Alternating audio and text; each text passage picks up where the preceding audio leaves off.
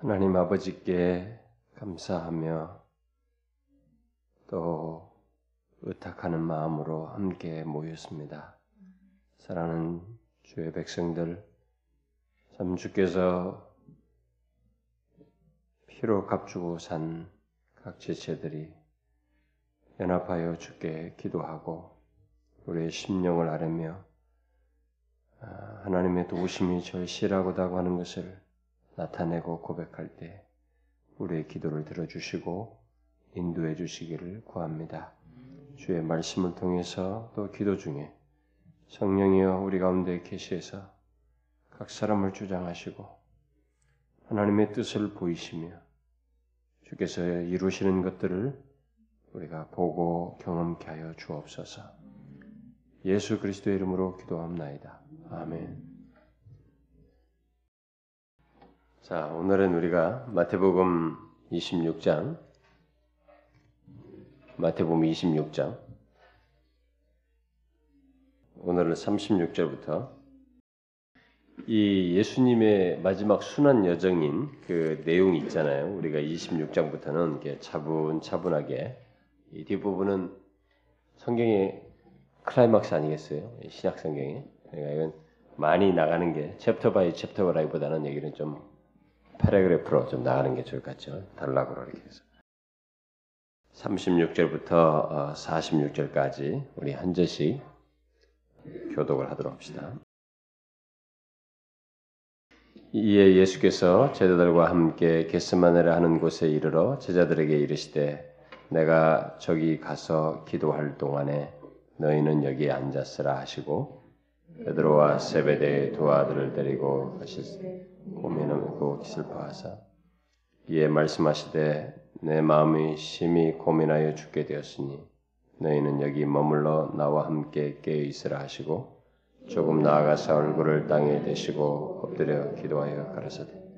내 아버지여 만일 할만하시거든 이 잔을 내게서 지나가게 하옵소서. 그러나 나의 원대로 마옵시고 아버지의 원대로 하옵소서. 제자들에게 오사 그 자는 것을 보시고 베드로에게 말씀하시되 너희가 나와 함께 한시 동안도 이렇게 깨어 있을 수 없더냐? 시험에 들지 않게 깨어 있어 기도하라. 마음에는 원이로되 육신이 약하도다 하시고 다시 두 번째 나아가 기도하여 가라사대 내 아버지여 만일 내가 아, 마시지 않고는 이 잔이 내게서 지나갈 수 없거든. 아버지의 원대로 되기를 원하나이다 하시고 다시 오사 오신즉 저희가 자니 이는 저희 눈이 피곤함이라 또 저희를 두시고 나아가 세 번째 동일한 말씀으로 기도하신 후 이에 저희들에게 오사 이르시되 이제는 자고 쉬라. 보라 때가 가까웠으니 인자가 죄인의 손에 걸리오니 다. 같이 읍시다. 일어나라 함께 가자. 보라 나를 파는 자가 가까이 왔느니라. 자, 이제 오늘 우리가 살피게 될 이 내용, 어, 예수님께서 우리가 지난주에 그 35절을 통해서 보았죠. 음, 그 6월절 이제 주의, 주의 만찬을 주님께서 가지시고 난 다음에 새 언약을 거기서 만찬을 가지시면서 새 언약을 세우시고 나서 제자들과 함께 이제 감람산으로 찬송하며 이렇게 나아가는 장면이 있었죠. 가는 길에 어, 너희들이 어, 나를 다 이제 떠날 것이다. 어, 목자를 치리니 양의 때가 흩어지리라라는 이런 말씀을 하니까 모두가 아닙니다. 절대로 우리가 주님을 떠나지 않습니다. 주와 함께 죽을전정 주를 부인하지 않겠습니다. 뭐 이렇게 끝까지 자기 자신들 안에서 자기 자신의 확실성을 가지고 신앙의 여정을 주님 따르는 길을 할 수 있다고 생각하는 이런 고집스러운 아직도 주님을 따르면서도 뭘 모르는 이런 행동을 보였던 것. 근데 거기서 주님께서 끝없이 강조하시는 것은 너희들이 나를 믿고 따를 수 있는 근거는 너희들의 확실성이 아니라 하나님의 신실하심에 달려 있다. 새 언약을 맺으시면서 말씀한 것처럼 언약을 맺으시고 그 언약을 성실하게 지키시는 하나님 때문에 너희들이 믿음을 지킬 수 있는 것이고 신앙의 예정을 가질 수 있는 것이며 나를 따를 수 있는 것이지 끝까지 너희들의 확실성을 가지고는 되지 않는다라는 것을 계속 말씀하셨던 거죠. 이것은 우리가 꼭 깨져야 할 내용입니다. 예수 믿는 사람들이 꼭 자기 자기 자신들의 이 결심과 자신들의 확실성을 가지고 주님을 끝까지 쫓을 수 있는 것처럼 생각하는데 그렇지 않다라는 거예요. 그래서 우리가 35절에서 그런 말을 제자들도 다 이와 같이 말하니나 모두가 다 어? 주와 함께 죽을지언정 주의를 부인하지 않겠습니다. 공통된 아직도 정신 못 차리는 주님의 메시지가 아직 새 언약을 맺으면서 말씀하신 그 메시지를 못 받아들이고 아직도 자신들의 최시성을 가지고 이 얘기를 하는데 바로 이제 그것에 대한 곧바로 등장하는 것입니다. 이 말씀을 한 것에 대해서 주님의 말씀이 맞다는 것을 금방 우리가 확인하게 되죠. 그래서 36절 이하에서부터 그런 내용들이 나오는데 오늘 읽은 내용은 우리가 익숙하게 알고 있는 뭐 겟세만의 기도다. 예수님의 일명 겟세만의 기도에 대한 그런 내용입니다. 자, 그런데 우리가 여기서 좀 주목할 것은 오늘 본문의 내용에서는 이 겟세만의 기도라고 하는 이제 행동 자체, 이 겟세만의 기도라고 하는 이것도 굉장히 중요한데 이런 기도하는 이 과정을 통해서 이런 내용 속에서 주님께서 지금 자신이 이 지금 이 과정이죠. 지금 십자가를 죽으러 가신다고 그랬고 계속 죽는 죽기 위해서 지금 한 걸음 한 걸음 나아가는데 이 죽기 위해서 우리들의 죄를 우리를 죄에서 구원하시기 위해서 가시는 이 여정 속에서 주님의 완전한 순종이죠. 참 구원을 위해서는 십자가에 딱 죽는 한 사건이 아니라 그 과정 속에 있는 전체 속에서 죄를 범치 않냐고 완전하게 순종해야만 하는 이 순종의 행동을 여기서도 쭉 잘 보여주고 있습니다. 우리가 그걸 좀 놓치지 않고 여기서 어, 봐야 할 것 같아요. 그래서 에, 여기서 이제 게스만에 예수님께서 이르게 되면은 예, 거기서 그를 잡으러 오는 자들이 올 것이고 이제 거기서 하나님 아버지께서 이제 정하신 때를 따라서 이제 어, 예수님을 그들의 손에 넘기시는 이런 다 하나님의 뜻 안에서 하나님의 허락하심 안에서 그런 일이 전개될 바로 그 자리예요. 그 장소입니다. 겟세마네로 네, 바로 이제 그쪽을 향해서 가는 것입니다. 그래서 이 예수께서 저들과 함께 겟세마네를 하는 곳에 이르러 그쪽을 향해서 이르렀는데 자 주님은 지금 하나님 자기가 지금 겟스만에 가면 겟스만에 이래서 겟스만에서 자기가 이끌림 남들에게 이제 나를 잡으러 온 사람들이 와서 자기를 잡을 것이고 하나님 아버지께서 자기를 거기 그들에게 넘길 것이라는 것을 다 아시고 아시는 가운데서 이제 그 동산을 향해서 지금 들어가시는 것입니다. 이 동산으로 들어가시는 장면이죠. 그런데 이 동산 입구에 입구는 사실상 그런 면에서 보면은 이 지금 들어가셨다 여기 이르렀다는데 이 동산은 결국 죽음으로 향하는 일종의 문을 통과하는 것이죠. 입구에 이르는 것이죠. 그래서 예수님은 이제 여기서 이제 곧바로 어, 기도하겠다 하는 이런 행동을 취하면서 이제 기도의 어떤 행동을 바로 이어서 하시려고 하는데 바로 이런 행동들이 왜 이제 여기서 전개되냐면 자신이 지금 겟세만에 들어가는 것은 이것은 결국 그 자리에서 자기가 이제 잡히게 되는 것이거든요. 그러니까 그 죽음의 입구예요. 죽음을 향해서 나가는 것입니다. 죽음으로 향하는 그 입구를 통과하고 있는 장면이에요, 지금. 그러니까 그러면 이런 것을 다 알고 더 한 걸음 더 가까이 죽음으로 나아가는 이 장면을 예수님께서 다 아시고 진행하고 있는 거예요. 그런데 중요한 것은 이제 더 가까이 들어온 바로 그 순간 잡히게 되는 죽음으로 나아가는 바로 이 상황으로 가시는 이 장면에서 예수님께서 기도를 하지 않으면 안 되는 예? 이런 어, 지금 자신의 어떤 상태를 갖게 됩니다. 그래서 기도하는 행동이 나오는데 기도하지 않으면 안 되는 이런 상황을 갖게 된다는 것은 결국 뭐냐면은 자기 자신에게 지금 자기가 잡혀서 죽음으로 간다는 것으로 인한 어떤 두려움이 자기에게 엄습해 오고 있다는 것을 보여주는 거예요. 이 배경상으로. 우리는 이걸 잘 생각해야 됩니다. 제가 우리 교회에서 저 거듭나고 십자가 할때 게스만의 고뇌 다 공부하시죠? 있죠?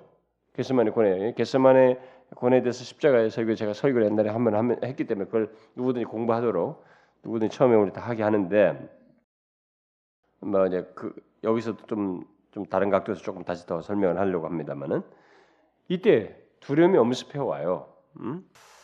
근데 그것을 지금 느끼면서 이, 이 안으로 지금 들어 게스만을 들어오르신 것입니다. 그러면서 이제 입구에 게스만의 입구에 제자들 두려움을 느끼면서 제자들에게 여기 앉았으라라고 하고 그러면서 베드로, 요한, 야고보 이 세 사람 항상 세 사람을 잘 이렇게 데리고 가셨죠. 변화산상에도 그렇고 데리고 이제 동산 안으로 좀 더 들어가신 것입니다. 자, 예수님은 이들을 데리고 이제 들어가시면서 이제 여기서 말씀하시죠. 37절에 보니까 고민하고 슬퍼하사, 어? 고민하고 슬퍼하사, 고민하고 슬퍼하셨습니다. 그러면서 그 심경을 이 세 제자들에게 얘기하죠. 응? 내 마음이 심히 고민하여 죽게 되었다. 내 마음이 심히 고민하여 죽게 되었으니 이렇게 말씀하심으로써 죽음으로 인해 자신이 지금 그 임박 아니 닥쳐오는 이런 지금 벌써 이 밀려온 죽음의 죽음으로 인해서 밀려온 이 두려움으로 인해서 자신이 굉장히 고민하고 힘들어하고 있다는 것을 여기서 드러내시고 있습니다.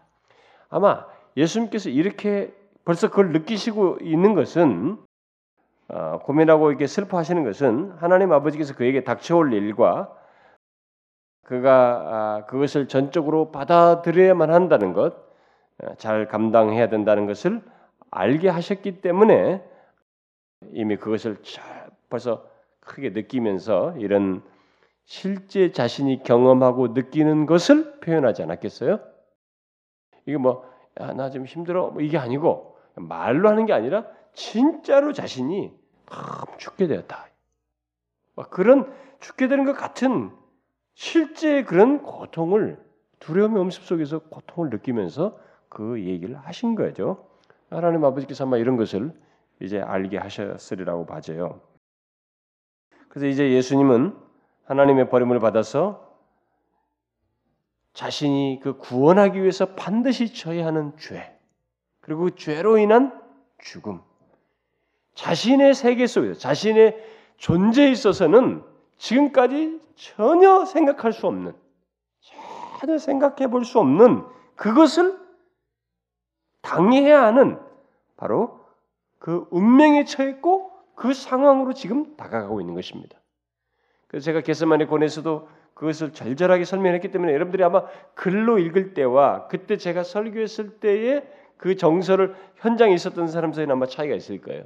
제가 그 설교를 했을 때 저는 일부나마 참 그것이 주는 그 애절함이 그 참 깊은 감동스러운 내용을 저는 아마 그때 설교했지 않았을까. 그때 당시는 우리가 아마 비디오가 없었을 거예요. 안 찍었을 것 같아. 제가 볼 때 그때 당시는 녹음만 됐을 것 같은데 여러분과 저는 이것을 많이 생각해야 됩니다. 이 게스만에서의 주님의 장면을 쑥 지나가면 안 돼요. 뭐 이걸 또 너무 쉽게 말하는 사람도 문제가 있고 또 쉽게 생각하는 사람도 문제가 있는 것입니다. 어느 설교자가 이 본문을 생각하면서 본문을 전하면서 쉽게 전한다면 그 설교자도 문제가 있을 정도의 이 중대한 내용이에요. 왜냐면은 지금 이렇게 고민 심히 죽게 돼 고민해 죽게 됐다. 이게 하나님의 아들로서는 있을 수 없는 일이에요, 여러분. 이게 가능치가 않은 일이에요, 사실상 그분에게 있어서. 그분은 우리가 아시는 바대로 여호와 여호와이시에요. 어? 자신을 주라고 말씀하신 분이 육신을 입고 오셨을 뿐이지 스스로 계신 영원하신 분이시라고요. 그 하나님이 그런데 스스로 자신이 우리를 구원하기 위해서 육신을 입고 이 땅에 오셔서 전혀 자신의 경험 세계 속에서 있을 수 없는 거예요. 우리는 이제 뭐 하나님은 전능하시니까 뭐 죽음도 문제가 아니에요. 이것은 전능하고 상관이 없습니다. 이것은 자신이 전능하셔도 자신이 못하는 것이 죄이고 거짓말도 못하는 것이고 이런 것을 전혀 상할 수가 없는 것이 자신이 미칠 수 없는 얘기예요. 영역이 그런데 인간의 죄를 자신이 짐으로 인해서 경험해야만 하는 이 엄청난 우리로서는 그냥 뭐 당연히 죽어야 되고 아, 죽는가 보다 죽는다 아 그러면서 호흡이 끊어지는가 보다 이게 아니란 말이에요. 우리들의 경험 세계 죽음이 아니에요. 지금 주님이 경험하시겠다고 하는 죽음과 우리가 생각하는 죽음의 사이는 질적인 차이가 있습니다. 달라요, 여러분. 뭐 그냥 뭐 그게 뭐 대수로운 거 가지고 뭐 이게 세상을 구원한다 그러냐? 아니에요. 정말로 세상을 구원하는 죽음을 위해서 나아가시는 것입니다. 죄와 어둠의 권세 그리고 죄로 인한 사망의 권세, 뭐 이런 것들을 다 경험하시면서 특별히 하나님으로부터 버림을 받는 삼위 사이에 한 번도 잠시도 순간적인 있어서 버림, 균열, 아니 균열이라는 것도 아니에요. 버림, 잠깐이라도 그 관계의 멈춤이라는 거예요. 교통의 멈춤이라는 것이 존재치 않은 것이 여기서 벌어져요. 이게 벌어질 일이에요, 지금. 그러니까 그런 것을 이제 당하셔야 하는 예수님은 지금 너무너무 이게 낯설은 거예요. 너무너무 낯설고 심히 두려운 것입니다. 심히 두려운 것이. 그래서 예수님은 이런 두려움으로 인해서 굉장한 고통을 갖고 있는 것입니다. 제가 지난주 복음잔치 설교할 때 지옥에서 그 그가 고민하게 됐다 그러죠. 응? 부자가 내가 여기서 고민하게 됐다. 내가 그래서 양심의 가책으로 인한 고, 고 민 이게 막 생각으로 인해서 그 고통 이 생각으로 인한 고통, 그 양심의 가책으로 인한 고통이 우리가 이 땅에서 지금 대충 경험하는 것하고는 상상할 수 없는 것이다라고 제가 그것이 정말 우리가 너무 고민해서 잠도 못 자고 힘들어서 뭐 죽을 것 같은 거 있죠. 바로 그런 거예요, 여러분. 근데 그게 지금 여기에 여기 예수님께서 이거예요. 그러니까 지옥에서 예수님이 지옥에서 경험할 걸 지금 다 경험하는 거죠, 결국은요. 여기서 지금 죽는 것 같은 고민하는 것입니다. 그래서 지옥에서의 그 고민, 고통은 정신적인 고뇌 속에서 겪는 것은 진짜로 죽는 것 같은 고통이에요. 사람들이 그걸 얕잡아 보는데 하루도 견디기 힘들어하는 그 고, 통이 있잖아요. 우리가 머리가 너무 고민이 아파지 막 밤도 지새길 수 없는 것 같은 고통이 있죠. 그게 여러분 지옥에서 진짜로 있을 일이에요. 지금 주님은 어떻게 묘사할 수 없는 그런 두려움 속에서 심한 고통을 지금 받게 됩니다. 받아야 하죠. 그래서 예수님께서는 그 내가 고민하여 죽겠다고 말씀하심으로써 죽음으로 인해서 자신이 느끼게 되는 그 어떤 공포, 두려움 이런 것을 이렇게 이런 식으로 표현을 하신 것이죠. 그래서 그의 슬픔은 정말 엄청난 것이었습니다. 우리하고 질이 다른 그런 힘든 그런 고통과 고민과 슬픔을 하고 있는 거예요. 그런데 왜 하나님께서는 그러면 예수님께 이러한 고난이 닥치도록 하는 이 경험으로 내 모시고 이 경험과 함께 잡혀가게 하실까? 하나님 이런 내, 예, 이런 내버림을 이런 과정 속에서 하게 하셨을까? 또 예수님은 왜 스스로 이런 고통을 이런 고난을 여기에서 겟세만에서 먼저 바로 십자가로 가서 바로 거기서 고난을 당하시고 하면 될 텐데 왜 이 겟세만에서 이런 고민과 고통을 겪으셨을까? 이것은 어, 예수님이 인성을 입으신 분으로서 갑작스럽게 어떤 것을 감당해낼 수 없어요. 그 이유에 있을 것. 인성을 입으신 분이기 때문에 아 그분은 하나님이니까 아니에요. 예수님은 완전한 사람이면서 완전한 하나님이었어요. 완전한 인성을 가지고 있었기 때문에 이게 갑작스럽게 딱 기계적으로 처리할 수 있는 게 아니에요. 이것은 준비예요, 준비. 미리 맛보는 것입니다. 고난을 닥칠 자기가 아, 먼저 경험 뒤에서 경험할 그런 고난을 미리 맛봄으로써 뒤에서 있게 될 저주와 죽음을 잘 감당하기 위한 준비라는 것입니다. 인성의 필요를 필요에 따라서 그런 준비를 하고 있는 것이죠. 예수님께서 자기 백성들의 죄를 지고 고난을 담당하여 구원을 하기 위한 구원을 하기 위해서 바로 이렇게 구원하기 위한 하나님 아버지의 뜻을 잘 순종하기 위해서 특별히 그 순종하는 가운데서 아무런 흠이나 티가 없어야 되고 결함이 없어야 하기 때문에 바로 이 과정을 겪는 것입니다. 인성을 입으시고 어떤 틈이나 흠이나 결함을 드러내면 안 되는 것이 완전한 순종이 있어야만 우리를 죄에서 구원할 수 있어요. 죄가 한 번에도 있으면 안 되는 것입니다. 죄에서 구속하는 것에는 정말 흠이 없는 죄가 없는 완전한 순종 속에서 있는 것이. 그래서 그 일을 있는 과정에서 이런 예비적 과정을 겪는 것이에요. 우리는 다 이해하지 못할 일입니다. 여러분 죄 없는 순종, 완전한 순종이 아니면 예수님의 희생은 받아들여질 수 없습니다. 하나님께 받아들일 수, 공의로우신 하나님께 받아들일 수 없어요. 그리고 가치도 없습니다. 똑같은 한 평범한 죄 있는 사람의 죽음과 다를 바가 없는 것이 돼버려요. 그러므로 이 겟세만의 고민은 예, 그 다음에 고민과 함께 여기서 겪는 이 고통은 이런 것을 미리 맛보면서 순종하는 것은 아, 마치 구약에서 그 대제사장이 음, 특별히 구약의 제사장들이 희생제물, 예, 희생제물을 이렇게 바칠 때 특별히 양을 이렇게 어, 잡기 전에 양이 흠이 있는가를 이렇게 조사해 보는 거 있죠. 바로 그런 행동이에요. 바치기 전에 흠이 있는지를 조사하는 테스트해 보는 시간이에요. 이렇게 제사장이 살펴보는 바로 그런 시간이라고 볼 수 있는 것입니다. 그 과정 속에서 죽음으로 나가는 것입니다. 예수님이 똑같이 이스라엘 백성들이 희생양과 똑같은 코스를 가고, 가고 있는 거예요. 우리를 죄에서 구속하기 위해서. 정말로 흠이 없는 분이셔야 하기 때문에 이 길을 가는 것입니다. 그 다음에 뒤에 그래서 이제 예수님께서 이제 38절 하반절부터 그 어, 깨있으라라는 말씀부터 해가지고 44절까지 이제 그렇게 하시면서 겪는 장면이에요. 진짜 흠을 드러내지 않고 그 고통을 맛보며 이 고통 속에서 한 가지를 이렇게 뒤어서 있게 될 그 고난을 잘 감당할 수 있는 것을 감당할 수 있는 일종의 뭐 비결이란 비결이고 어떤 결론을 하나 이 경험 속에서 얻게 됩니다. 그 장면이에요. 뒷부분의 내용이. 그게 이제 44절까지 내용입니다.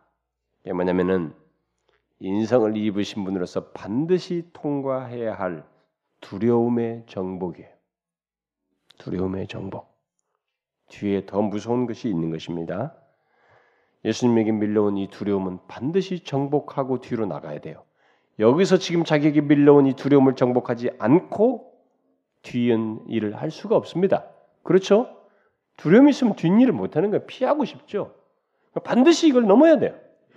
여기서 흠과 티가 없이 이 테스트에서 아무런 흠을 드러내지 않으면서 통과해야 된다고. 두려움을 정복해야 했습니다. 두려움을 가지고는 십자가를 질 수가 없었어요. 그래서 그는 혼자서 기도하러 나가는 것입니다. 너희는 여기 머물러 나와 함께 깨 있으라 하면서 나가셔서 그 두려움을 물리치기 위해서 세 제자들을 뒤에 두고 조금 나아가서 얼굴을 땅에 대시고 엎드려 기도하시는 것입니다. 제자들은 예수님의 이 기도하는 모습을 이렇게 볼 수 있는 자리에 있었죠. 약간 뒤에서 가까이서 있었으니까 아, 볼수 있는 자리에 있었습니다. 그들은 그 자리에서 어, 자신들의 이 언약에 얼마 전에 조금 전에 이 언약을 맺고 왔는데 새 언약, 언약의 머리가 되신 예수 그리스도께서 자신들의 죄를 위해서 겪으시는 이 고민과 그리고 이 그 겪게 되는 이 두려움 이런 것을 싸우는 그것을 투쟁하는 이런 모습을 그 자리에서 어, 지켜볼 수 있고 또 보아야만 했어요. 왜냐하면 그것을 보아야만이 예수 그리스도께서 우리를 죄를 위해서 구수, 어, 당하신 고난의 어떤 진가를 알게 되고 그리고 이 자신들도 그 고난의 뒤를 따를 수 있거든요. 음? 그 길을 이게 뭐 똑같이 구속하기 위한 그건 아니지만 고난의 길을 가셨던 예수 그리스도를 누구에게도 말할 수도 있고 또 따를 수도 있는 거예요. 그래서 나중에 베드로가 나중에 여기서는 혼나지 않습니까? 뭐 잠시 깰수 없더냐 말 베드로 되지만은 나중에 이 베드로가 베드로서를 쓸 때 예수 그리스도께서 그 고난 당하신 걸 얘기해요. 그가 애매히 고난 당하셨지만 잘 참으셨다. 그러면서 마지막 때가 가까웠으니 깨어 기도하라. 그 얘기를 해요. 여기서 실패한 예수님께서 배운 것을 여기서 배운 것을 그걸 나중에 베드로 서신서에서 얘기합니다. 이들은 그걸 알았어야 돼요. 여기서 그걸, 그걸 봐야만 했던 것입니다. 고난에 동참도 해야 하기 때문에. 그래서 이 때문에 예수님께서는 그들에게 자기와 함께 깨 있으라고 당부하면서 자신이 이제 기도하러 나가죠. 네, 기도하지 않을 수 없는 것은 자신이 이 고난과 죽음의 고통에 대해서 지금 두려움을 느끼고 그것이 좀처럼 견디기 힘든 상태에 있기 때문에 아, 자신 또한 기도하지 않을 수가 없었죠. 그러니까 바로 이것이 그가 참 인간이라는 것입니다. 영지주자들이 하나님은 이렇게 열등한 옷을 육신의 옷을 입을 수 없다. 어? 그건 영으로만 있는 거지. 그래서 어쩔 수 없다. 그래가지고 영지주자들이라는 것이 초기에 1세기 후반기부터 있어가지고 그게 막 교회를 휘저버렸어요. 그러니까 2세기는 막 굉장한 다수가 됐습니다. 영지주의. 어? 그 영적인 것이 영적인 것만 중요시 여깁니다. 그러니까 요즘 영성 운동하는 사람들이 일종의 영성 운동하는 그 그룹들 중에는 약간의 신비주의 운동하는 사람은 이 영지주의가 되살아났다 이게 마이클 호턴이 말하는데 영성 우르는 사람들이 그 요즘 그 어, 뉴에이지 운동하는 사람들인 사람들 맞는 말이에요, 여러분. 예수 그리스도가 왜곡되고 있는데 진짜로 예수 그리스도는 참 인간이셨어요. 같이 고민하시고 여기서 고통하셨습니다. 죽음의 고통에 대해서 너무 두려워하셨어요. 두려움을 느끼셨습니다. 그래서 그는 그 아버지께 기도하지 않을 수 없었습니다. 그렇게 하심으로써 예수님은 자신에게 닥친 고난을 기꺼이 순종해서 희생물, 자신이 희생 제물이 되고 희생 제물이 되면서 혹 가능하면 하나님께서 가능하시면 그것이 닥치지 않기를 구하는 이런 인성에 따른 인성의 그런 고뇌 고뇌를 그런 식으로 드러내는 기도를 하게 되죠. 그래서 내 아버지여 만일 할만하시거든 만일 가능하시다면 이 잔을 내게서 친하게 하옵소서. 그러나 나의 원대로 마옵시고 아버지의 원대로 하옵소서. 이렇게 기도를 했습니다. 이 말은 여기서 특별히 어, 만일 할만하시거든 만일 가능하시다면 이 말은 부정적인 말이 아니죠. 불신앙적인 아니 불신앙적인 말이 아니죠. 어, 이것은 아버지께서는 모든 것이 가능하십니다. 아버지께는 모든 것이 가능하시다라는 것을 전제하면서 하는 말입니다.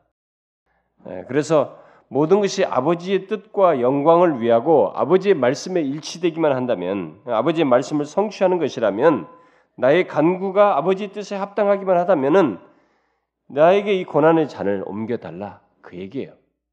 가능하신 아버지께는 모든 것이 가능한데 아버지 뜻에 일치하기만 이게 어? 그 아버지의 뜻에 합당하기만 하다면 어, 이 잔을 옮겨 달라. 그래서 거기 그 얘기죠. 내 원대로 마시고 아버지 원대로 없이. 바로 그 얘기입니다. 결국 예수님은 인성을 입으셨기 때문에 이 죽음을 앞에 두고 두려움을 어, 느끼셨습니다. 근데 여기서 우리가 이제 주목할 것은 두려움을 크게 느끼는 인성을 가지셨지만은 그것을 극복하시는 비결을 가지고 있다는 거예요. 어떻게?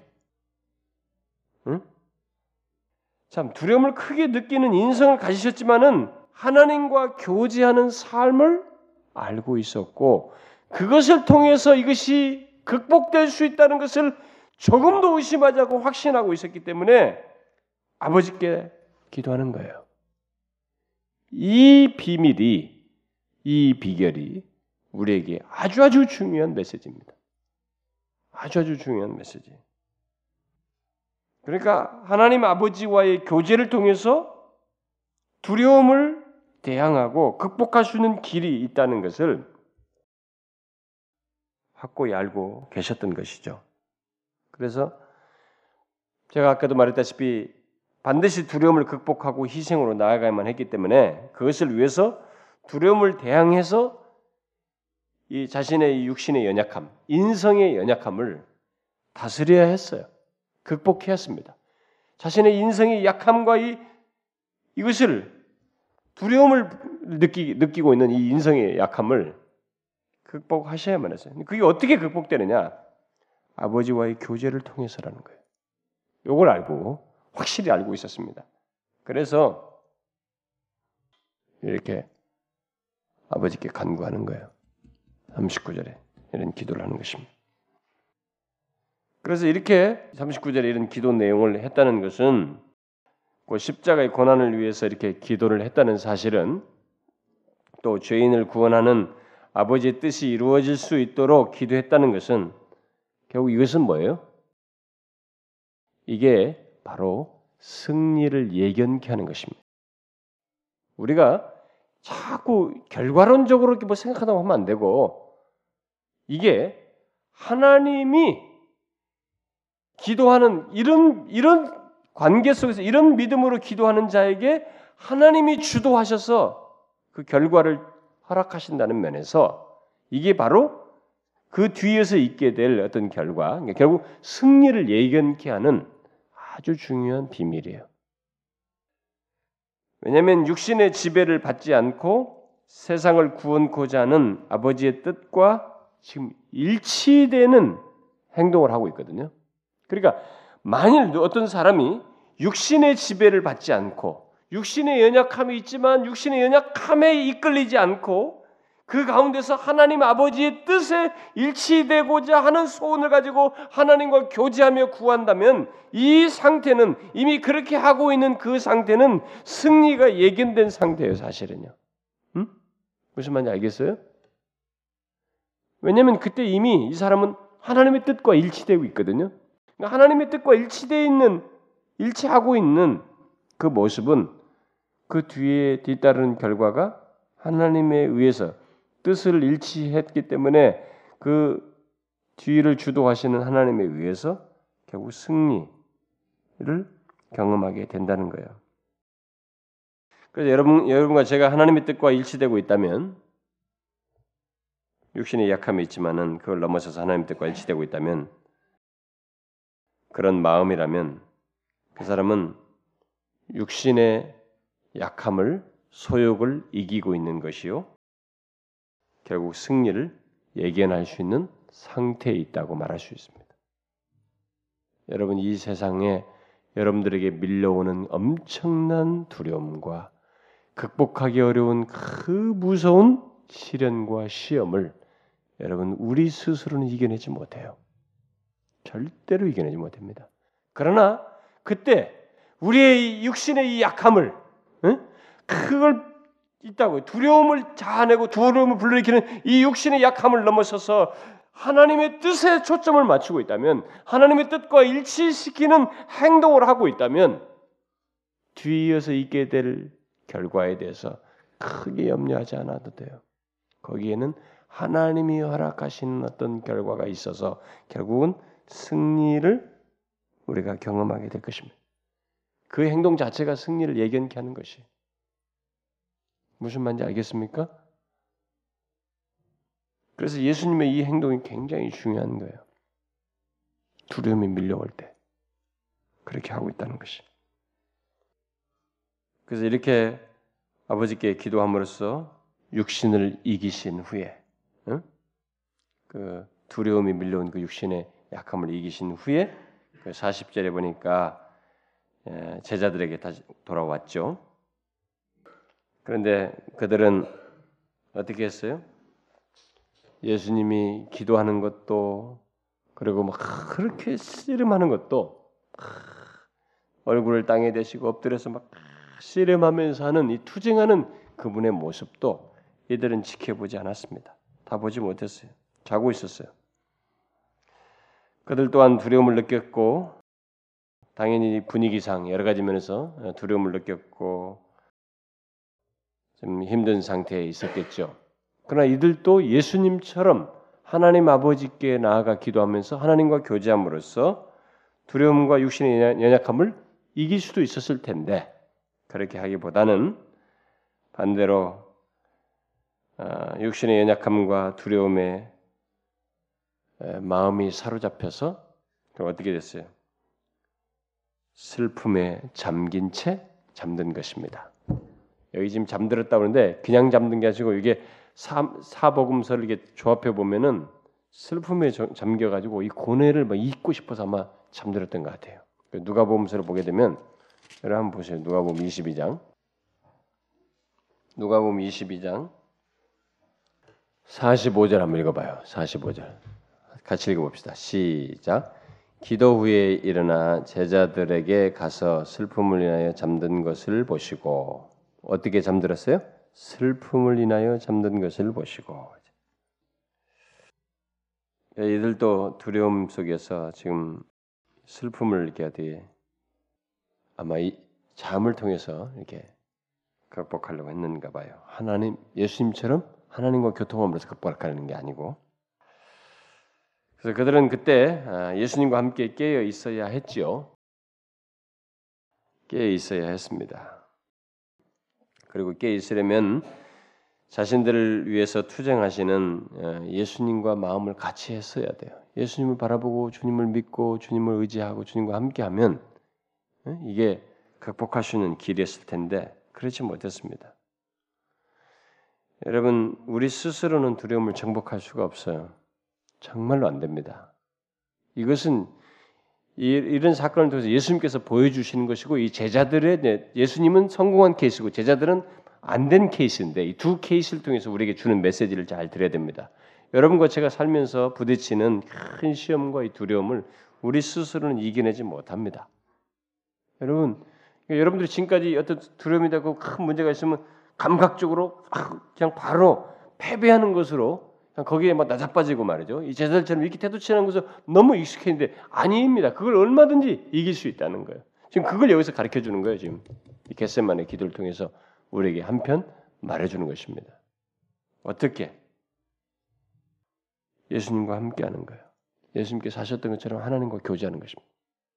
하나님께 나와서 교통하는 거예요. 나와 기도하는 것입니다. 예수님은 이 상황에서 정말 어떻게 견, 누구도 어, 정말 어쩌면은 아예 기도를 할 수 없는 그런 상태죠. 오히려 뭐 두려움에 가득 찬 그런 시간에 온 밤을 지새면서 기도를 하셨습니다. 그렇게 함으로써 인성의 약함을 극복하셨어요. 인성의 연약함을 정복하신 것입니다. 여러분 이거 잘 여기서 배워야 됩니다. 여러분과 저의 인성의 약함은 인간의 연약함. 우리도 우리가 죄성을 가지고 있어서 우리가 우리에게 얼마나 약함이 많은지 몰라요. 근데 이 약함은 우리 스스로가 극복이 안 돼요. 이것은 여기 예수님처럼 하나님께 나옴으로써 하나님께 하나님과 교통함으로써만 극복될 수 있어요. 음? 예수님은 여기 잠에 빠진 제자들 특히 35절에서 말한 이 베드로를 책망하시면서 깨 기도함으로 어? 너희들에게 고난이 닥칠 때 시험에 빠지지 않도록 하라고 이게 권면해 줬습니다. 그러니까 이렇게 함으로써 그것이 너희들이 시험에 내가 지금 여기서 이런 시험에 빠지지 않고 이 약함을 극복하듯이 너희들도 깨어서 기도함으로써 하나님과 교통함으로써 닥치는 시험, 너희들 밀려오는 이 두려움, 큰 시험을 이길 수 있다. 이렇게 얘기를 해주는 거예요. 그러니까 결국 이 말씀, 이 메시지는 우리에게 교훈이 되는 것입니다. 우리 모두에게도 깨어 있을 수 있는 시험에 들지 않을 수 있는 비결이 되는 것이. 그런데 그들은 음, 예수님의 제자들이죠 분명히 유다는 뭐 떨어져 나왔으면 나머지 열한 제자 이들은 진짜 예수님의 제자란 말이에요. 음, 그러면 뒤에서 보면 이들은 진짜 사도로서 교회 기초소이 되는 사람들, 그러니까 하나님의 진정한 백성입니다. 근데 진정한 백성이지만 이들이 뭐예요? 여기서 보니까 육신이 약해가지고 음? 마음은 원하는데 마음은 원하지만 음? 육신이 연약해서 여기서 극복하지 못하죠. 육신의 연약함에 정복당합니다. 오히려 육신의 연약함에 정복당하죠. 그러나 예수님은 그 육신의 약함을 여기서 얘기하죠. 음, 지금 여기서 시험에 들지 않게 깨 있어 기도하라 이렇게 말하면서 마음에는 원이로되 육신이 약하도다 이렇게 말하고 있어요. 그럼 예수님은 지금 자신에게 두려움이 자기 마음에 밀려왔지만, 예? 밀려왔어요. 여기서 지금 밀려가고 그게 이제 육신의 약함 속에서는 인성의 약함 속에서 생겨나는 것이에요. 근데 거기서 이 육신이 자신의 마음을 정복하지 않게 했어요. 어떻게 함으로써? 이 마음을 하나님과 교통함으로써, 하나님께로 나아감으로써, 하나님과 교제함으로써 이 마음이 오히려 육신을 정복했어요. 육신의 약함을 넘어섰습니다. 극복했어요. 그런데 이들은 마음은 원이지만은 육신의 약함에 오히려 정복이 돼가지고 잠자고 지금 여기서 뒤에 보니까 나중에 진짜 넘어져요. 두려워서 다 도망갑니다. 근데 여기서 우리가 예수님을 잘 보면 이렇게 말을 하고 나서 예수님은 또 두 번째, 다시 두 번째 나아가 기도했다 그러죠. 그러니까 예수님은 지금 육신을 이기셨어요. 지금 두려움 밀려왔어요. 근데 두려움이 그걸 끝나지 않고 또 엄습해 온 거예요. 응? 그러니까 육신의 약함이 계속 자기 안에서 역사하고 있는 것입니다. 다시 두려움이 밀려온 거죠. 두려움이 계속 엄습했어요. 그러니까 그의 육신은 계속 그의 마음을 지배하려고 한 거죠. 예, 여기 마음과 육신을 대비하고 있습니다.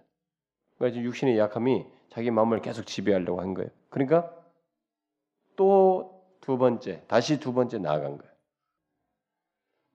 야, 이건 아주 중요한 내용이에요. 반복적으로 나갔다는 거예요. 그만 자요? 잡으세요. 육신의 약함도 반복적으로 우리에게 오고 일어나고 그 두려움도 반복적으로 오는데 거기에 대해서 달리 해결책이 없다.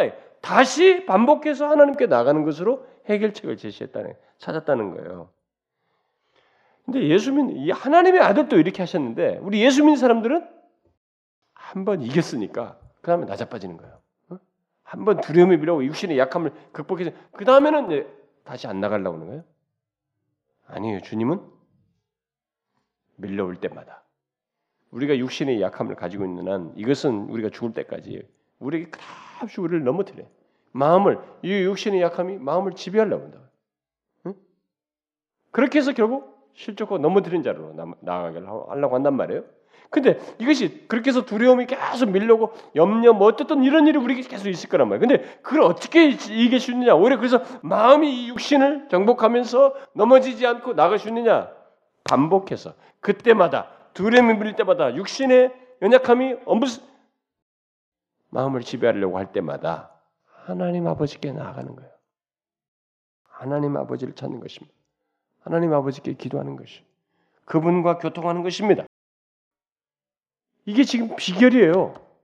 하나님의 아들조차도 이렇게 하고 있다고요. 계속 같은 것이에요. 계속 계속 계속 그렇게 반복해서 합니다. 또 다시 홀로 투쟁하면서 기도함으로써 이겨요. 그러면서 기도도 다시 두 번째 뭐 내 아버지여 만일 내가 마시지 않고는 이 잔을 내게서 지나갈 수 없거든 아버지 원대로 되길 원한다. 똑같은 기도예요 지금. 같은 내용을 반복하고 있습니다. 같은 말씀으로 기도함으로써 육신을 이기고 있어요. 우리는 여기서 정말로 교만하지 말아야 된다는 걸 배웁니다. 섰다 생각하는 자는 진짜로 넘어지는 것입니다. 하나님의 아들 주셔도 이렇게 하는 것인데 누가 한 번에 체험을 하고 한 번에 응답을 받고 영혼이 좀 충만했다고 해서 그 다음에 나자빠질 수 있느냐는 거예요. 응? 하, 정말 우리가 여기서 주, 구주를 통해서 배워야 하는 거예요. 우리 주님을 통해서 배워야 됩니다. 제가 여러 번 얘기했습니다만 로이존스 목사가 하, 어느 날은 설교를 하고 막 사람들의 반응이 확 좋을 때 자기 마음에도 확 뿌듯해지면서 약간의 교만이 밀려온다는 거죠. 근데 그걸 진정시키기 위해서 여러분 목사는요 설교를 끝나면 막 주, 그 주일날에 대한 주일날을 향해서 막 긴장돼 있거든요. 막 긴장돼 있어요. 가지고 그래서 여러분 제가 주일날 오전에 설교하기 전에 나오고 만나는 사람은 제가 거의 다 그냥 어, 어, 어, 대충 인사하는 줄 아셔야 됩니다. 여러분들에게 가서 뭐 진지하게 뭐 웃고 얘기할 그런 여력이 솔직히 안 생겨요. 이게 막 한 곳에 집중돼 있게 아직까지 언제 다 좀 뜨냐? 오후 예배까지 다 끝나면 진짜로 확 릴렉스가 됩니다. 긴장이 확 풀어져요. 그 제가 일주일 중에 가장 마음이 편한 시간이 주일 저녁이에요. 근데 그때 제가 또 신방하지 않으면 안 될 것 같아서 주일에 그날도 신방하고 막 그러는데 그때 진짜 제가 제일 편합니다. 근데 그때 확 쉬고 싶어요. 근데 그때 유혹이 뭐가 오냐면 어떤 사람들은 집에 가서 탁 TV 이렇게 왜냐면 그동안 TV도 못 봤고 이런 것이 릴렉스 된다고 생각하니까 TV를 많이 봐요. 사람들이 목사들도 그렇고 응? 많이 봐요. 우리 집은 뭐 TV가 없어가지고 아예 이제 안 보기 때문에 안 보는데 그리고요 심한 목사들은요 이거 보면서 그냥 TV 그냥 그날 저녁에는 그걸로 보는 거예요. 뭐 영화도 보고 뭐 좋지 않은 것도 그게 유혹이에요, 여러분. 로준수 목사가 그런 유혹, 릴렉스 되면서 더 교만해진 이걸 달래기 위해서 집으로 안 가고 집에 갔으니 집에 서재에 있겠지 아마 다시 서재로 티 한 잔 들고 들어간다는 거예요. 그리고 앞선 믿음의 탁월한 선배들의 전기나 글들을 읽는다는 거예요. 그러면 다시 자신이 겸비해진다는 거예요. 참, 아무 생각 없는 사람은 그렇게 하겠어요? 뭔가 진실해 보고 싶은 사람들이나 그렇게 하죠. 뭘 아는 사람들이나 그런 거 하지 않겠어요? 아무 생각 없는 사람은 그냥 엔조이 할 거예요. 감각적으로. 네, 그걸 거스린다. 그건 많이 생각한다는 거예요. 주님 앞에 진실하려고 씨름한다는 거예요. 예수님이 그렇게 하셨어요. 예수님. 하나님의 아들이 이렇게 하셨다고. 또다시 밀려오니 또 하나님께 나아감으로써 또다시 기도로 하나님과 교제하는 가운데 투쟁함으로써 그걸 또다시 밀려오는 육신의 약함 그 속에서 두려움을 극복했단 말이에요. 우리가 배워야죠. 정말로 배워야 됩니다. 저는 여러분들 중에 우리 교회에서 오랫동안 신앙생활하는 사람들은 제 말에 익숙해가지고 무슨 얘기만 나와도 어 그거 다 아는 거야 뻔하지. 천만의 말씀이에요. 절대 그러면 안 됩니다. 섰다 생각하면 정말로 뒤이어서 금방 넘어지는 경험을 하게 될 것입니다. 우리 주님처럼 배워야 됩니다. 육신의 약함이 다시 일어날 때 하나님께 나아감으로써 육신을 이겨야 한다는 거죠. 마음을 정복하지 않도록 해야 된다는 거예요. 육신이 우리의 마음을 정복하지 않게 해야 된다는 거예요. 그러면 두려움의 노예가 되고 나자빠지고 도망가고 말씀을 기피하는 일 현상이 생긴단 말이에요. 그렇게 다시 기도를 하신 다음에 또 돌아왔죠. 43절에 보면 다시 또 와서 보시, 보니까 저희가 자고 저희 눈이 피곤해 있었어요. 그들은 육신의 연약함에 압도되어서 주님을 보지 못했습니다. 눈이 거의 풀어져가지고 자기 앞에 있는 주님이 그냥 뭐 보이는 둥 마는 둥. 그분이 그렇게 안중에 안 들었습니다. 44절 보니까 또 다시 저희를 두시고 예수님은 세 번째 나가십니다. 자신 안에 이들이 자기 주변 자기를 향해서 아무도 같이 하는 사람이 없는 이 현실, 홀로 고독하고 외로운 그러나 앞에는 죽음이 닥쳐오는데 이것이 연속선상의 자신의 육신의 연약함 속에서 계속 되살아나니 또 나가시는 거예요. 아직 이것이 완전히 자신에게서 해결되지 않았어요. 극복되지 않았어요. 완전히 그런 것들부터 벗어나는 자유함 가운데 아직 있지 않았던 것 같죠.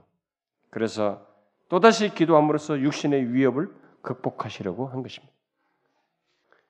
우리도 이렇게 반복적으로 해야 됩니다. 육신의 약함이 드러날 때마다 뭐 지난번에 열심히 기도했는데 뭐 그때부터 이겼는데 이제 뭐 또할 필요 있는가? 때마다 해야 됩니다. 두려움이 밀려올 때마다 나의 이 인간의 연약함이 되살아날 때마다 그때마다 우리는 어떤 문제로든 두려움이든 문제로든 약 사건으로 인해서든지 뭐 염려로 인해서든 뭘로 인해서든지 한 번으로 끝내지 말고 반복해서 하나님께 나아가야 돼. 그때마다 하나님께 찾고 구해야 됩니다. 예수님에게서 배워야 돼. 예수님께서 다시 나가셔서 기도하실 때 이 인성의 육신의 약함, 음, 약함 속에 생기는 그 육신의 위협 속에서 겪는 고통이 너무 컸던 것 같아요. 그래서 세 번째 나가셔서 했을 때 그 육신의 약함 속에서 올려 어, 밀려오는 이 고통 그것이 얼마나 컸던지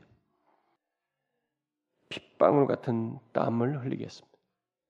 어떤 사람들은 실제로 모세혈관이 터졌다, 뭐 이렇게 말하기도 하는데 어쨌든 진짜 핏방울 같은 땀을 흘린 어쩌면 피가 섞인 땀을 흘리고 있었어요. 얼마나 고민하게 된. 그러니까 이 그 육신의 위협 속에서 고통이 너무 컸던 거예요. 남들 자, 다 제자들은 자고 있었지만 그게 너무 컸어요. 이게 계속 엄습해 오니까.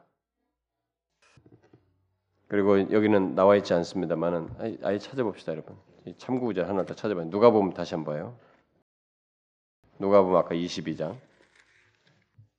거기에 보니까 그 44절에 그 나오죠. 음? 예수께서 힘쓰고 애써 더욱 간절히 기도하니 땀이 땅에 떨어지는 핏방울 같이 되었더라. 핏방울 같은 땀을 흘리셨어요. 그런데 요때 바로 이렇게 하고 있는 아마 이게 이제 세 번째쯤 되겠죠. 음. 43절에 보니까 다른 데는 기록이 안 되는데 누가 보면 기록돼 있어요. 뭐예요?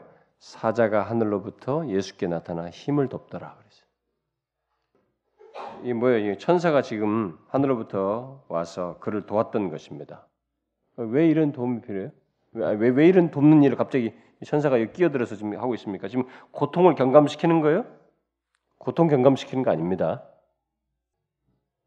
지금 핏방울 같은 땀을 흘리시는 이 장면에서 돕지 않으면 예수님이 그 고민 속에서 이 고민이 거의 죽게 하는 고민, 죽을 것 같을 정도의 상태였어요. 그래서 지금 여기에서 지탱하도록 돕는 거예요. 옆에 돕는 거예요. 그냥 용기를 주는 도움, 도움이죠 일종의. 성경을 자세히 이렇게 조합해서 보면 아, 이 정말 이 장면은 이건 보통이 아닙니다. 예수님께서 죽지 않도록 돕는 거예요. 왜냐하면 예수님은 하나님 아버지의 뜻을 이루셔야 하고 또 고통 속에서 어, 마침내 십자가로 나가셔야만 했기 때문에 근데 예수님은 진짜로 그렇게 고통 속에서 정말 무서운 투쟁을 하시면서 그것을 아버지께 기도하며 나아가셨어요. 응? 아버지 뜻이 아버지 뜻과 하나가 되어서 고통을 극복하면서 나아가셨습니다. 아 정말로 엄청난 장면이에요. 예? 죄를 대속하는 죄 없으신 분의 죄를 대속하기 위한 이 씨름이 엄청난 과정을 겪은 겁니다. 그 죄가 그렇게 무섭다는 거예요. 예? 죄가 이렇게 무서워요. 그래서 이제 뒤에 45절, 46절 보니까 예수님은 이제 기도를 통해서 하나님 아버지와 이제 교제함으로써 두려움을 육체의 약함을 육체의 약함에 엄습해서 이기려고 하는 이것을 마침내 이기시고 일어서셨어요. 그래서 자신들이 자고 있는 제자들에게 자 일어나라 이제 가자 이렇게 하신 거예요. 응? 일어나라 함께 가자. 이들은 와서 자, 오니까 이제 자거든요. 그러니까 자 이제는 자고 쉬라. 때가 가까웠다. 인자가 죄인의 손에 팔릴 것이다. 지금 곧바로 팔릴 것이에요. 그걸 다 아시고 이제 일어나라 함께 가자. 우리는 지금 피, 땀방울이 핏방울 같이 이렇게 되는 장면에 있고 지금 곧바로 이렇게 말씀하시고 있는 걸 볼 때 조금 있다가 제자들에게 와가지고 세 번째 기도 이렇게 이때 한 번, 두 번, 세 번 기도하는 과정 속에서 그렇게 지금 아직까지도 반복적으로 엄습해오는 것을 반복적으로 기도하면서 극복하는 이 장면을 넘어서서 이제는 가자라고 할 때, 이제 가자라고 했을 때 이 상황은 어떻게 된 거예요? 이것을 극복했다는 것입니다. 두려움을 극복했다는 거예요. 죄와 어둠의 권세, 그로 인한 사망을, 사망의 두려움을 극복했다는 거예요. 그래서 모든 고민에서 벗어나서 이제 고난으로 고난을 향해서 기꺼이 수용할 뒤에서 그 죽음의 고난을 수용할 마음의 준비를 자세를 다 했다는 것입니다. 그걸 기꺼이 수용할 만큼 준비가 됐다는 것이에요. 그래서 가자 그런 것입니다. 어떻게 이렇게 땀방울에 핏방울 같이 되는 그렇게 고뇌스러운 장면을 하면서 고통스러워하시고 이렇게 반복적으로 기도하시던 이분이 어떻게 이렇게 잠잠히 이제 일어나 가자라고 하시면서 하실 수 있을까? 잠자는 제자들 깨우면서 어떻게 이렇게 변화될 수 있을까? 어떻게 가능했을까요? 기도에 대한 응답이에요, 여러분. 지금 기도했잖아요, 아버지께. 다른 길이 없어요, 여러분. 반복해서 기도했잖아요. 하나님 아버지의 응답입니다. 이게 응답으로서 된 일이에요, 여러분. 응답이 안 됐으면 네 번째, 다섯 번째 갔어야 되는 거예요, 사실. 예수님, 예수님의 태도라면 그렇게 가셨을 거예요. 근데 여기서 응답이 된 거예요. 그러니까 여러분 인간의 존재, 이 인성에 있는 이 마음의 이 요동함이라는 거 있잖아요. 육신의 약함이 마음을 정복해서 나를 휘젓는 이것이 어떻게 극복되고 어떻게 담담해질 수 있느냐? 하나님께 나가서 하나님과 교제함으로써 극복될 수 있고 그것에 대해서 하나님이 응답하심으로써 될 수 있는 거예요. 여러분 어떻게 해서 이 신자들이 감옥에 있으면서 담담할 수 있느냐 이거 핍박받으면서 그렇게 어떻게 해서 대담할 수 있느냐 하나님이 응답하신 거예요, 여러분. 응답하셔야 되는 거예요. 그 갑자기 무슨 저 사람 객기 부리나 말이지 그거 아닙니다. 아무리 객기 부려도 여러분 죄수들도 말이에요 사형 갈 때 오줌 싼다잖아요. 그 15m도 못 가가지고 말이죠. 가는 사이를. 응? 안 죽을라고. 근데 오히려 찬송하면서 그 어떻게 해서 그 불타 죽고 말이지 그 죽을 수 있냐 말이에요. 짐승의 밥에. 그거 응답이에요, 여러분. 예수님에게 이런 두려움이 지나가게 하는 거, 극복하는 하나님의 응답이라고요. 그 누구도 그런 고통 속에서 그렇게 계속 기도할 수 없죠. 그리고 그 죄와 사망의 두려움을 극복하고 차분하게 나아갈 수가 없습니다. 그것은 오직 예수님만이 하실 수 있는 것이고 그 예수님과 함께하는 자만이 할 수 있어요. 그래서 예수님께서 이렇게 하셨기 때문에 이렇게 승리하셨기 때문에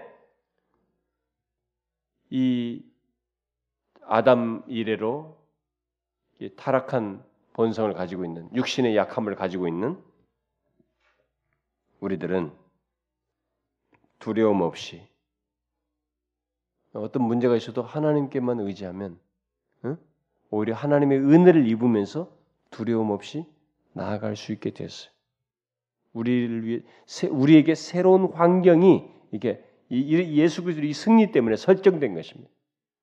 그래서 우리는 이것을 누릴 수 있어요. 그 누려야 되는 것입니다. 그분의 이 승리의 근거에서 어떤 그 두려움이 와도 하나님께 그 예수 그리스도의 승리의 근거에서 하나님을 의지하면서 나가면 됩니다. 그리스도인은 그게 돼요. 그럴 것 여기서 설정된 거예요. 그게 그게 우리에게는 환경으로 새로운 환경으로 허락된 것입니다. 이런 걸 모르면 못 누리겠죠. 그저 그냥 육신의 약함에 마음에 지배받아가지고 그냥 낮아빠지고 막 세상 사람들 별로 다를 바 없이 살겠죠. 아니다 이거죠. 그렇지 않을 수 있다 우리는. 예수께서 온전히 순종함으로써 우리의 죄를 담당하시기 위한 그 길을 가셨고 또 나중에 결국 우리의 죄를 속하시죠. 그래서 이 예수님은 이 시간 고통의 시간을 지난 다음에 결국 자신이 넘겨지죠. 뒤 부분에 보기는 우리가 다음 시간에 보겠습니다만은 어, 넘겨지게 됩니다. 그런데 자 가자 나를 파는 자가 가까이 왔다. 그러면서 하나님 아버지의 뜻을 기꺼이 두려움 없이 온전하게 이 과정을 잘 흠없이 지나고 온전하게 순종하기 위한 행동으로 나아가는 것입니다. 단순히 사람에게 잡히는 게 아니고 지금은 이것은 하나님 아버지의 뜻에 온전히 순종하는 행동이에요. 가자. 가까이 왔다. 하나님 아버지의 영광을 위해서 그분의 뜻을 위해서 순종하는 행동입니다. 엄청나죠? 음. 다 우리를 구원하기 위한 완전한 구속의 여정이고 구속의 행동이에요. 완전한 순종이 없으면 우리의 구원은 불가능하거든요. 자, 여러분 이 모든 내용 속에서 음, 우리가 이제 좀 정리해 보면 우리가 공경에 처하게 될 때 이 예수님처럼 하나님 아버지께 나아가는 것, 기도하는 것이 우리에게 있어서 최상책이라는 것, 거기서 건지움받는 길이라고 하는 것을 우리가 명확하게 배우게 됩니다. 그리고 하나님의 뜻에 우리의 뜻을 완전히 일치시킬 때 그것은 이것이 우리가 사는 날 동안에 가장 중요시 여겨야 될 것이고 그렇게 하게 될 때 그것은 승리를 예견한다. 뒤에서 어떤 일이 벌어질지 여러분들 두려워하지 않아도 된다. 하나님의 뜻에 일치해서 가게 될 때 그것은 승리를 예견케 한다 라는 것을 여러분들이 아시면 좋겠고 그러나 여기 이 사람들이 하나님의 참된 백성임에도 불구하고 약함을 드러냈던 이런 모습을 보게 됩니다. 그래서 우리에게도 약함이 있습니다. 육신의 약함이 있어요. 그러나 여기서 예수님께서 보여주신 교훈은 뭐냐? 육신의 연약함. 이것을 극복할 수 있는 길은 있다는 것입니다. 하나님 아버지께 나옴으로써 그분께 구함으로써 반복적으로 이렇게 하면 육신이 우리의 마음을 지배하지 않을 수 있다는 거예요. 오히려 마음이 하나님의 간구하면서 주님의 뜻에 일치함으로 인해서 오히려 마음이 육신의 약함들, 약함 속에 생겨난 이런 것들을 정복할 수 있다는 것이죠. 여러분 사람이 다 뭐 때문에 넘어져요? 마음이 육신에 넘어져서 다 넘어지는 거예요. 길을 제시하고 있습니다. 이 주님의 게스만의 고뇌는 다 우리의 죄를 때문에 경험하시는 예비적인 행동이에요. 여러분 나와 나의 구원을 위한 행동이라는 것을 아셔야 됩니다. 이것을 통해서 여러분이 감사하면서 이 메시지를 잘 되새기길 바랍니다. 예수님의 십자가 여정은 우리가 많이 많이 되새겨야 돼. 많이 많이. 그래서 이 은혜를 여러분들이 부유하게 누리세요. 예수 믿어서 뭐 어떤 걸로 여러분들이 부유해집니까? 구속의 비밀. 예수 그리스도의 이 구속의 비밀이 가장 부유하게 하는 거 아니에요? 자기와도 연관지어서 이 메시지의 유익을 얻기를 바랍니다. 자, 기도합시다. 하나님 아버지, 독생자를 이 겟세만의 동산으로 내모시고 우리의 죄를 실제로 담당하시는 십자가의 죽음에 앞서서 온전한 순종, 티가 없는 순종을 하도록 예비적인 이 고난의 자리로 그를 내모시며 마침내 우리를 죄에서 구원해 주신 하나님 아버지 감사합니다. 우리 구주께서 기꺼이 그 고난의 자리로 나서시며 자신이 우리의 죄를 지시고 그로 인해서 죽음과 어둠을 맛보셔야 한다는 그 끔찍한 경험을 친히 담당하시고 도저히 본성상 그것이 맞지 않음에도 불구하고 우리 죄를 지셨을 때 경험하는 그 엄청난 것을 친히 맛보시며 깊은 고뇌 속에 고민하시고 고통하셨던 주님 그러면서도 마침내 그걸 잘 감당하기 위해서 아버지께 나아감으로써 육신의 약감을 넘어서서 승리하신 우리 주님. 우리에게 그 승리의 근거에서 우리 또한 얼마든지 자유롭게 어떤 두려움과 어떤 위기 속에서도 승리할 수 있는 길을 우리에게 제시해 주신 주님. 너무 감사합니다. 이 많은 사실들 우리에게 주신 이 부유한 은혜들을 제대로 알고 누릴 수 있도록 인도해 주시옵소서. 여기 모인 사랑 주의 백성들 함께 우리가 기도하는 것들을 주님 들으시고 참 이 복음 안에 있는 부유한 것들을 우리만 아는 것이 아니라 주변에 있는 많은 사람들에게 알게 해서 우리 조국 교회 모두가 같이 알고 누릴 수 있도록 하기 위해서 힘쓰고 기도하며 복음을 전하고 나누는 저희들 되게 하여 주옵소서.